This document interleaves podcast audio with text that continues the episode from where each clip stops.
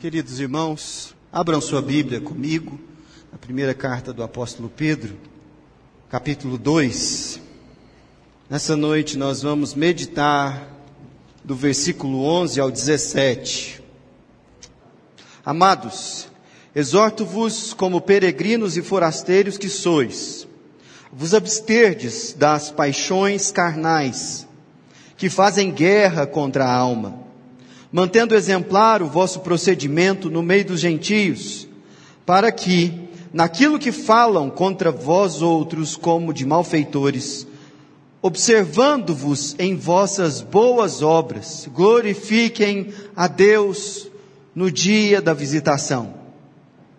Sujeitai-vos a toda instituição humana por causa do Senhor, quer seja o rei como soberano, quer as autoridades, como enviadas por ele, tanto para castigo dos malfeitores, como para louvor dos que praticam o bem.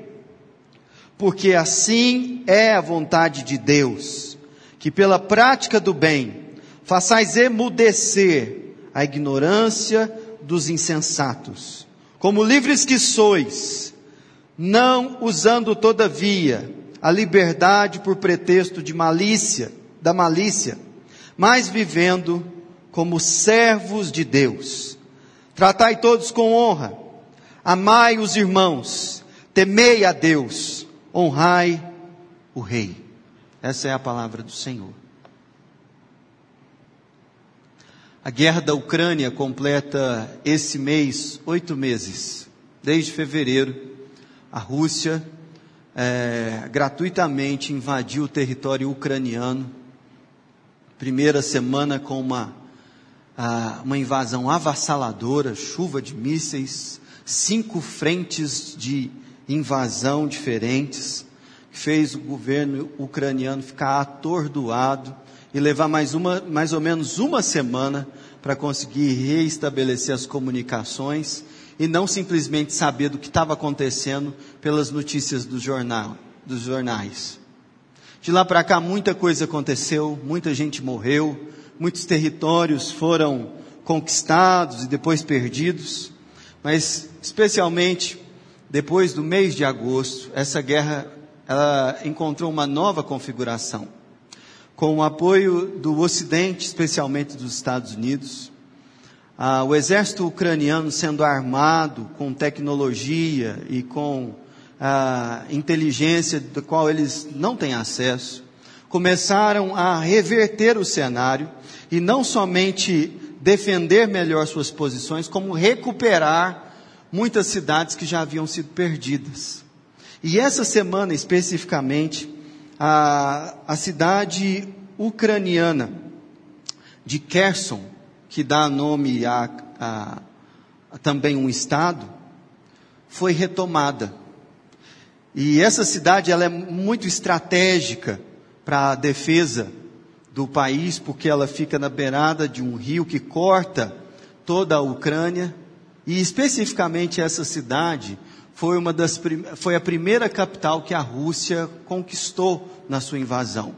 Então há ali também um valor simbólico e estratégico associado à reconquista dessa cidade. Só que havia uma, e há uma apreensão muito grande por parte do exército ucraniano ao retomar essa cidade diante do recuo dos russos, que é a incerteza deles de estarem avançando para conquistar algo de volta ou caindo numa armadilha. Isso porque, depois de ter ocupado aquele território por alguns meses, os russos eh, não somente saquearam a cidade, mas deixaram aquele lugar coberto de minas e de armadilhas. De modo que há sim uma comemoração em retomar o território, mas é um, há um receio muito grande de entrar naquele lugar e passando esquina por esquina, com civis ali, sem saber o que aguarda no próximo passo. Como cruzar um campo minado? Como entrar num território que antes era dominado pelo inimigo cheio de armadilhas espalhadas por ali. Não é fácil. Eu penso que há um paralelo na vida espiritual a respeito dessa situação e o que o texto que nós estamos lendo nos ensina. Porque Jesus nos disse que ele edificaria a sua igreja e que as portas do inferno não prevaleceriam contra ela. Isso é, a igreja ia avançar. E ela ia avançar contra o inferno. E ela ia conquistar terreno para o reino do Senhor. Só que é um terreno cheio de minas, cheio de armadilhas e de possibilidades de queda. E quando eu e você vivemos nesse mundo, o próprio Jesus intercedeu por nós, dizendo: Pai, eu peço que o Senhor não os tire do mundo, mas que o Senhor os livre do mal, do maligno e de toda possibilidade de ataque e revés que nós podemos viver na nossa vida.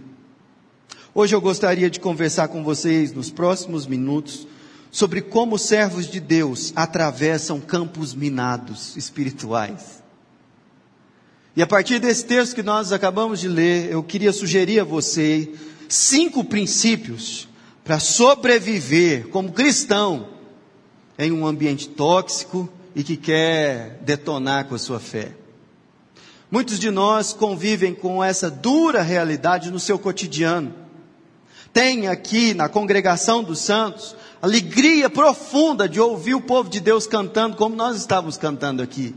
Mas quando saem desse lugar, encontram uma casa onde ele, onde ela é a única pessoa que professa a fé em Jesus Cristo. E essas pessoas chegam em casa e eventualmente, depois de um culto abençoado como esse, recebem palavras que são armadilhas, pinos de granada, para desembocar numa briga, numa confusão doméstica.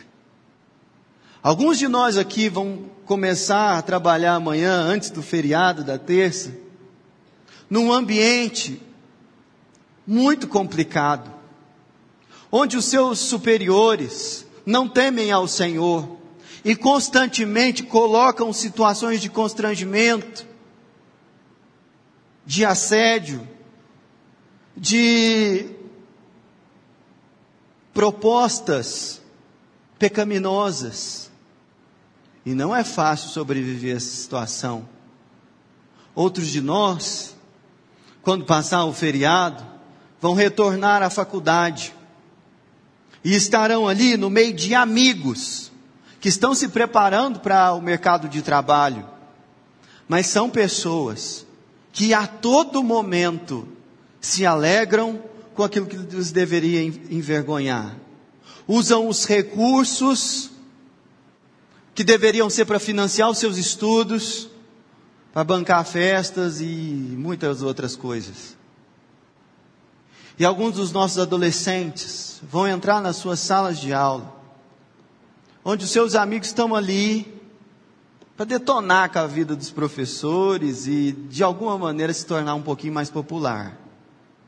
Numa situação como essa, como passar por um campo minado desse, sem envergonhar o nosso Senhor, sem tropeçar na caminhada cristã, pelo contrário, dando fruto e honrando o nome do nosso Senhor Jesus. Esse texto tem muito a nos ensinar sobre isso. Primeira coisa que eu chamo a sua atenção está no versículo 11 e no versículo 16. E o apóstolo Pedro, ele taxativamente diz o seguinte: Não se esqueça de quem você é. Não se esqueça da sua identidade. Para passar um campo minado, nós precisamos saber quem nós somos. Isso está colocado aqui no versículo 11. Amados, exorto-vos como peregrinos e forasteiros que sois. O apóstolo Pedro já usou essa expressão, se você reparar bem no capítulo 1, verso 1, ele diz o seguinte: Pedro, apóstolo de Jesus, aos eleitos que são forasteiros da diáspora e do ponto, da Galácia, da Capadócia, da Ásia e da Bitínia. ele se, ele se refere mais de uma vez aos crentes de, no Senhor Jesus Cristo como forasteiros, como pessoas que estão aqui, mas não são daqui, que moram, que trabalham, que vivem nesse lugar, mas que pertencem a outro. E há uma, um paralelo muito interessante com essa palavra forasteiro e a ideia que nós temos sobre refugiado. O refugiado é aquela pessoa que está numa nação que não é a pátria dele, mas ele está ali por perseguição ou por uma situação de guerra que levou ele a esse deslocamento. E nós temos milhões de refugiados espalhados pelo Brasil, e há um misto no coração de um refugiado.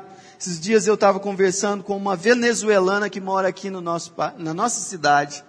Ela congrega na cristã evangélica. Ela diz, pastor, eu tenho muita gratidão a Deus por morar aqui, porque esse foi o lugar que me acolheu. Eu estava vivendo uma situação terrível no meu país e vim para cá há oito anos e estou em Anápolis, aqui eu trabalho e eu sou grata a Deus por esse lugar. Mas eu tenho um anseio muito grande por voltar para minha terra natal. E esse anelo por esse outro lugar faz com que eu trabalhe para um dia alcançar, voltar para lá. Ora, essa mulher está aqui por uma série de contextos que fizeram ela abandonar o seu país. Contextos duros e difíceis. E ela sabe e trabalha para voltar para lá um dia, mas não tem a mínima ideia de como estará o seu país quando ela tiver condições de voltar. Nós pertencemos a um outro país, a nossa pátria celestial. E quando nós estamos aqui no meio de um campo minado, nós somos gratos pelo cuidado de Deus. Contudo, sabemos que esse lugar não é o nosso fim. Nós estamos caminhando para um outro lugar. E quem sabe que está numa jornada, carrega pouco peso e a, a entesoura para a terra natal. Jesus nos orientou muito até essa perspectiva de que a nossa pátria é celestial. E nós vivemos com gratidão por aquilo que o Senhor nos deu, mas sempre mirando que os nossos tesouros eles devem ser amontoados para o céu, para o novo, novo céu e a nova terra.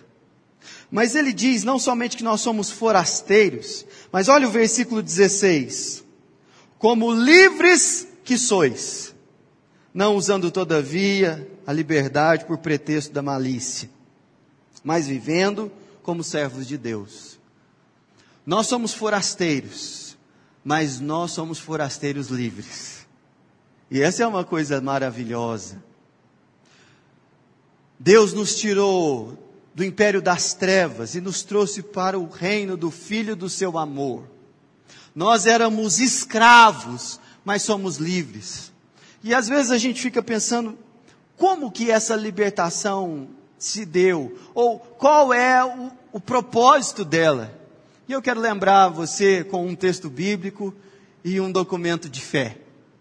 Se você abrir em Romanos capítulo 8, os versos 1 e 2 dizem o seguinte: Agora, pois, já nenhuma condenação há para os que estão em Cristo Jesus, porque a lei do Espírito da vida em Cristo Jesus te livrou da lei do pecado e da morte.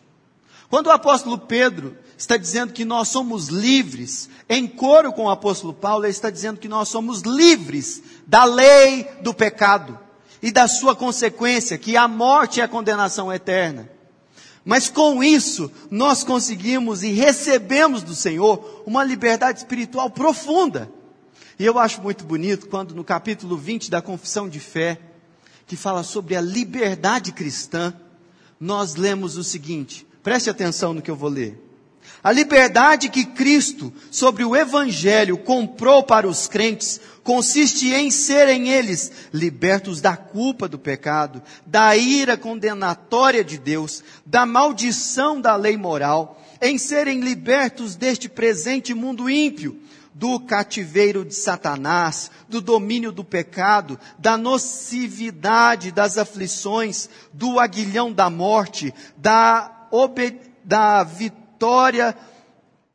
da sepultura e da condenação eterna, como também em terem eles livre acesso a Deus, em lhe prestarem obediência, não movidos por um medo servil, mas por amor filial e pelo espírito voluntário. Mais à frente o texto continua: só Deus é Senhor da consciência e a deixou livre das doutrinas e mandamentos humanos que em qualquer coisa sejam contrários à palavra ou que em matéria de fé ou de culto estejam fora das escrituras. Nós somos livres. Nossa consciência foi liberta. Nossa condição diante de Deus é de um povo livre e nós temos livre acesso a Deus. Não se esqueça disso. Somos forasteiros, sim, mas forasteiros da liberdade. E louvado seja o nome do Senhor por isso. O texto continua nos ensinando no versículo 11. Olha que interessante. Além de não nos esquecermos da nossa identidade, o apóstolo Pedro nos recomenda a entender a natureza do conflito que espalha essas minas por aí.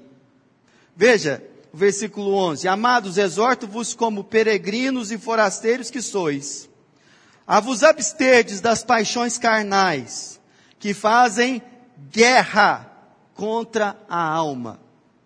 O conflito do qual nós estamos travando é um conflito pela sua alma. Pela sua alma pelo seu espírito. Preste bastante atenção nisso, porque você eventualmente pode se envolver em embates por opiniões políticas, por questões financeiras, por disputas de poder. E tudo isso é muito concreto no nosso dia a dia. Contudo, existe um inimigo da nossa alma que trabalha para destruí-la e tem em todas essas coisas grande arsenal para te atingir. Enquanto você não perceber que Satanás, ele não quer simplesmente detonar com um patrimônio da sua família, ou com o seu relacionamento com os seus filhos, ele não estará satisfeito até predar a sua alma. Isso é muito sério. Porque isso vai mudando tanto quem nós somos, quanto o nosso destino eterno. E é por isso que a graça que nos alcançou é tão maravilhosa, porque ela nos protege do inimigo da nossa alma. Se você olhar nas Escrituras, por exemplo, o Salmo de número 59, veja como o salmista tem essa percepção. Nos versículos 1 a 3 do Salmo 59 diz o seguinte: Livra-me, Deus meu, dos meus inimigos Põe-me acima do alcance dos meus adversários, livra-me dos que praticam a iniquidade e salva-me dos homens sanguinários. Pois armam ciladas a minha alma. Armam ciladas a minha alma. Contra mim se reúnem os fortes, sem transgressão, transgressão minha, ó Senhor, ou pecado meu. O ataque não é contra a sua posição, não é contra a sua autoridade, contra o seu patrimônio. Lembre-se, o conflito visa a sua alma, em fazê-lo amargar, em fazê-lo ingrato, em fazê-lo se distanciar do Senhor, em embrutecê-lo, em fazê-lo mais parecido com o inimigo das nossas almas, em fazer com que as suas atitudes promovam as obras da carne. E é por isso que aqui, diante dessa situação, o, o apóstolo Pedro, ele nos conclama com um imperativo no versículo ah, de número 11: abstenham-se das paixões carnais. E a gente sabe quais são as obras da carne: a maledicência, a lascívia, toda aquela lista que o apóstolo Paulo fala lá no capítulo 5. Porque a nossa alma está sendo atacada para se tornar promotora das obras da carne. Mas veja que interessante que quando nós olhamos para o capítulo 12 de Hebreus, uma das coisas que Satanás quer fazer com a nossa alma é nos fazer desanimar diante da oposição dos pecadores.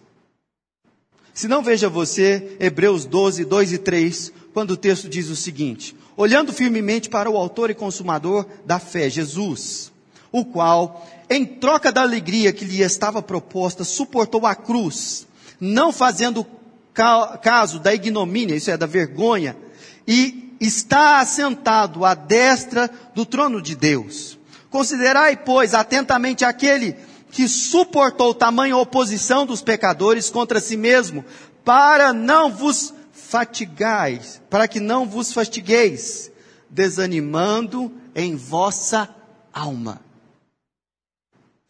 Muitas vezes, um desânimo espiritual toma conta do nosso coração, porque nós não temos a noção quão cansados e quão provocados nós somos pelos pecadores que nos rodeiam.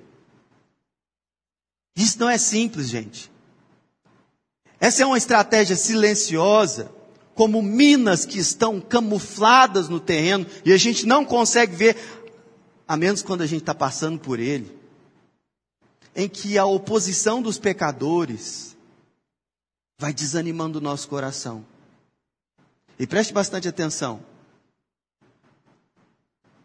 Quando se refere a pecadores, cristãos são pecadores? Sim.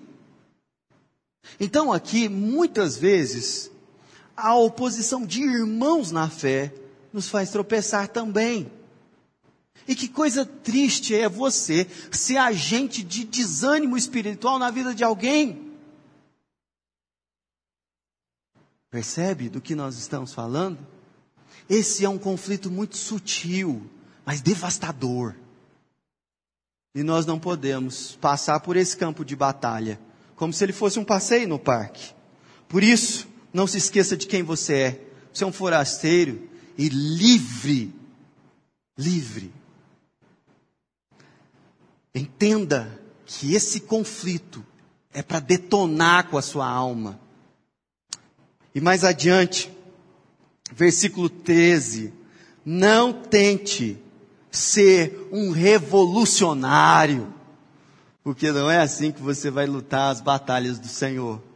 Dá uma olhada no versículo 13, eu acho interessantíssimo.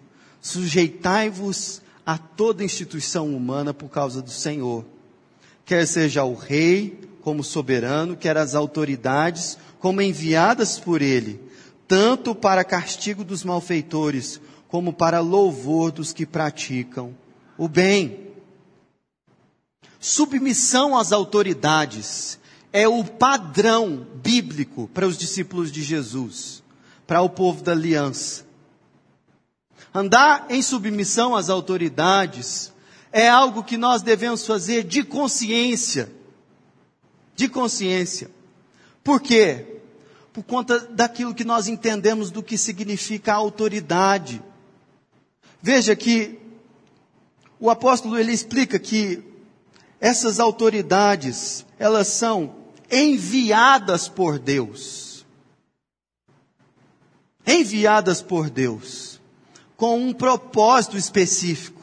E esse propósito é castigar os malfeitos e os malfeitores, e produzir e incentivar as beatitudes e a virtude. É isso que está colocado aí.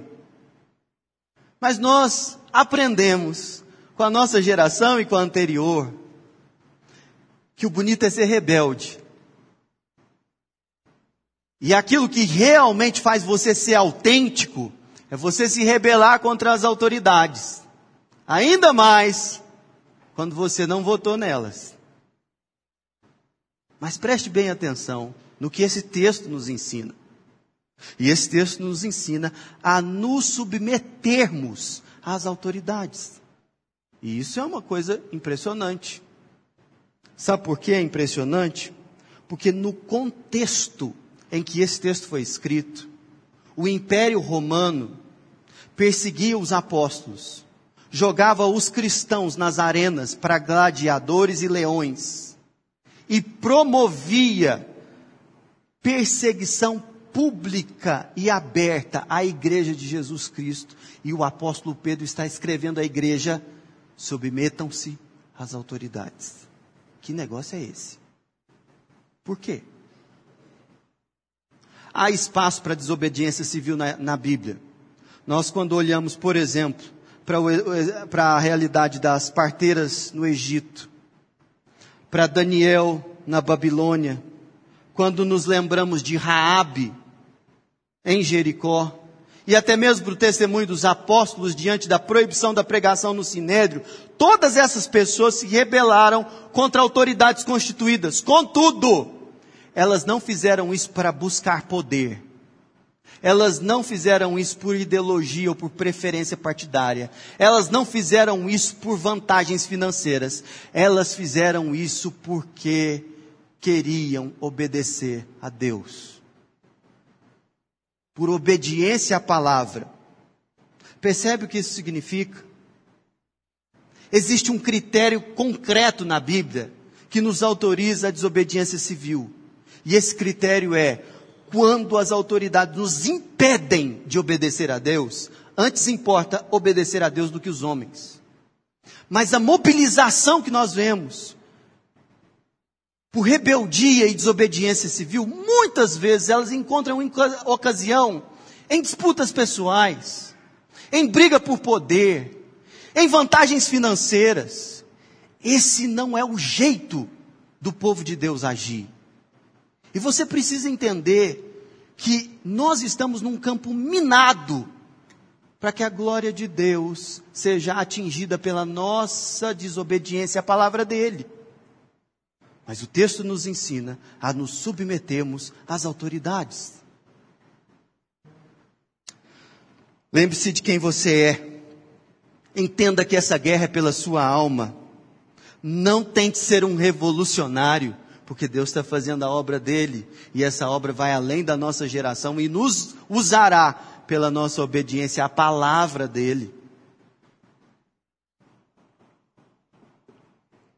Número 4 faça da integridade sua principal arma. E isso está colocado em dois versículos, o versículo 12 e o versículo 15. Veja que interessante o texto, quando ele diz no versículo 12: Mantendo exemplar o vosso procedimento no meio dos gentios. E a palavra gentio aqui ela é usada para sinalizar aqueles que não creem em Jesus Cristo. Então ele está dizendo: olha, você deve ser um referencial em comportamento, para que naquilo que falam contra vós outros, como malfeitores, observando-vos em vossas boas obras, glorifiquem a Deus no dia da visitação. Você vai ter uma conduta de integridade. E sabe qual será a sua recompensa? Quem não crê no Senhor vai falar muito mal de você. vai chamar você de bandido, malfeitor. Mesmo assim, mesmo assim, nesse contexto, você não deve desanimar. Porque existe uma promessa aqui, de que essas pessoas que maldizem você, elas glorifiquem a, Deus no dia da visitação. Que, que, dia que é esse da visitação? O dia que, em que você vai ser visitado lá na prisão? Não, não é isso não. O dia em que Deus visitar aquele que está dizendo mal de você com a graça salvadora. E nesse dia ele fala assim: Meu Deus do céu, eu estava lutando contra aquele que eu deveria copiar. Isso glorifica a Deus. Ou, ou, naquele dia em que o nosso Senhor, o Rei dos Reis, se manifestar nos céus, e toda língua dirá, e todo olho verá, e até quem não crê vai ter que confessar que eles estavam andando em desobediência. Isso vai render glórias ao Senhor. Nós sabemos que esse dia da visitação acontecerá. E é pensando nisso que ele exorta a gente até a integridade como a nossa principal arma, nos desviando do mal. E perceba que esse não é só um mandamento negativo, como se fosse você se abster do que é errado. Mas promover o bem é tão importante quanto. Quando essa é a ênfase do versículo de número 15, se não veja você lá, porque assim é a vontade de Deus, que pela prática do bem façais emudecer a ignorantes e insensatos. Sabe qual é a vontade de Deus para a sua vida? Que você pratique o bem. Essa é a vontade de Deus para você. Às vezes o nosso conceito de santidade é um tanto de não. Pensando, por exemplo, nos dez mandamentos. Não terás outros deuses diante de mim, não farás para ti imagem e escultura, não matarás, não adulterarás. E esses referenciais estão ali para a gente não transgredir. Mas de trás de todo um não da lei, existe um sim. O sim do Senhor, que nos chama e nos criou para cultivar e guardar a criação dele. Para tratar com justiça e não ter balança enganosa para ter uma palavra que trata as pessoas com graça, que entende que nós estamos aqui para refletir a glória de Deus, promovendo o bem. Não se engane, você está num campo minado. Não se esqueça de quem você é. Entenda que essa guerra é contra a sua alma. Não tente ser um revolucionário, super-heróizão. Você não é o Messias, nós sabemos quem é o Messias. E preste atenção, faça da integridade sua arma principal. Por fim, o versículo 17 nos chama a adotar a cultura da honra como a nossa postura padrão. Olha que interessante o que ele diz no versículo de número 17: Tratai todos Todos, ele não está falando aqui dos irmãos na fé. Tratai todos, todos, com honra. Ah, todos inclui aquelas pessoas em quem eu não votei, inclui. Tratai todos com honra. Amai os irmãos. Aqui é específico para os irmãos. Temei a Deus. E honrai o rei. Não tenta espiritualizar esse honrar o rei assim como se fosse o rei dos reis, não, porque não é, tá? é o mandatário chefe do lugar onde você mora. Complicado? Que situação é essa? Meus irmãos, nós nos acostumamos a uma cultura que desonra as pessoas, que trata elas com discordialidade, e no nosso mundo particular, muitas vezes nós tropeçamos em fazer coisas simples que demonstram que a gente está honrando uns aos outros. Sabe o que, que é? O que eu estou falando sobre cumprimentar as pessoas quando você chega e quando você vai embora. Se desculpar quando você errou receber as pessoas, acolhê-las.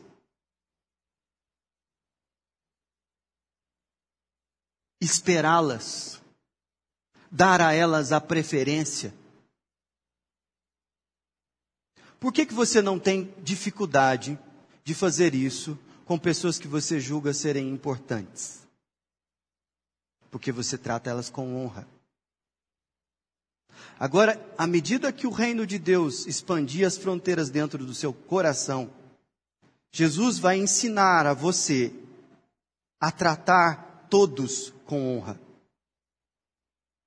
Todos com honra. E eu tenho um episódio muito interessante para confessar para vocês aqui. Essa semana, é, muito atordoado com, assim, preocupado com a situação de uma reunião que estava para começar, numa reunião de oração aqui, eu saí pilhadinho assim, ó, Fui pegar um café ali no final da reunião de oração e subi para o meu escritório para fazer minhas coisas e dar tempo e tal, tal, tal, tal, tal. E uma senhora da nossa igreja estava à minha frente, me cumprimentou, eu não ouvi. E ela me cumprimentou eu, de novo, eu não notei. E na terceira vez eu também não notei. E ela falou assim: Ô, ô, ô, o que você tem contra mim? E na maneira como ela falou, na hora eu fiquei assim meio mordido, sabe? Falei assim: Uai, como assim? Tá me chamando a atenção? Sim, na frente de todo mundo. Peguei meu centro e falei: Calma, calma aí, calma lá, calma lá. E peguei minhas coisas e fui embora. Aí eu tinha que pregar nesse texto, olha que miséria. Estudando para o texto, eu falei assim: gente, não é possível. você não é tão espiritual quanto você acha que é. Nem tão parecido com Jesus quanto você julga que é. Na verdade, nas pequenas coisas em que você desonra as pessoas, Deus está mostrando para você que você tem muito a caminhar nessa jornada. Aí estou lá, eu mandando mensagem fora, me perdoa. Não era minha intenção te distratar, mas eu errei. E eu queria te dizer que isso não foi intencional, mas está errado. E o que eu espero que todo mundo faça quando alguém entra aqui dentro é que seja cumprimentado com dignidade. Que a gente saiba acolher os visitantes. Que a gente saiba fazer desse lugar um lugar acolhedor para quem não pertence a esse lugar. A tratar essas pessoas com honra. Por quê? Porque nós sabemos que estamos no meio de um conflito e que esse conflito ele tenta fazer a gente se esquecer de quem a gente é. Que esse conflito ele ele tenta detonar com a nossa alma e nos fazer mais parecidos com o inimigo. Nesse conflito a gente é, muitas e muitas vezes tem uma postura revolucionária como se tudo fosse a nosso respeito e não é. Nós não somos o Messias. Na verdade, nós temos que fazer da obediência à palavra de Deus e da nossa integridade, nossa principal arma. Para que, na maturidade cristã, o Senhor nos ensine a tratar todos com honra. Todos com honra. Feche os seus olhos. Quero pedir ao madrigal que já vá se posicionando aqui, enquanto nossos irmãos, todos nós oramos. Senhor, nós bendizemos o teu santo e doce nome, porque o Senhor é bom e nos trata com paciência. E nós te agradecemos por esse ambiente preparado, climatizado, ensaiado, onde a tua palavra é lida e nós somos acolhidos. Louvado seja o teu nome pela igreja. Mas é verdade, ó Deus, que muitos dos nossos irmãos vão sair daqui e ir para casa encontrar um campo minado entrar amanhã no trabalho, para mais uma vez serem perseguidos, se dirigirem, ó Deus, quarta-feira para a faculdade, para o colégio, para mais uma vez, ó Deus, serem tentados. E nós te pedimos que o Senhor tenha misericórdia de nós, para que nós não nos esqueçamos de quem nós somos, para que, ó Deus, o Senhor proteja a nossa alma, tem misericórdia de nós Pai, tira de nós, ó Deus, essa mente revolucionária e nos faz mais submissos às autoridades. Desde que elas, ó Deus, não nos impeçam de obedecer ao Senhor. Oramos, ó Deus, pelas autoridades constituídas no nosso país, por aqueles que estão no exercício do cargo e por aqueles que foram eleitos. Que o Senhor os abençoe no nome de Jesus para que a nossa nação, ó Deus, não viva retrocessos. Nós clamamos, ó Deus, tem misericórdia do Brasil. Clamamos também, ó Deus, que o Senhor, pela tua graça, faça com que nós adotemos a cultura da honra que de uns para com os outros. Que nós tratemos, ó Deus, uns aos outros com honra. Nós te pedimos assim, a começar de marido e mulher, pai e filho, irmão e irmã, irmãos na fé, se estendendo, ó Deus, àqueles que não fazem parte da nossa comunidade, mas que o Senhor coloca diante de nós. Nós oramos no nome de Jesus. Amém.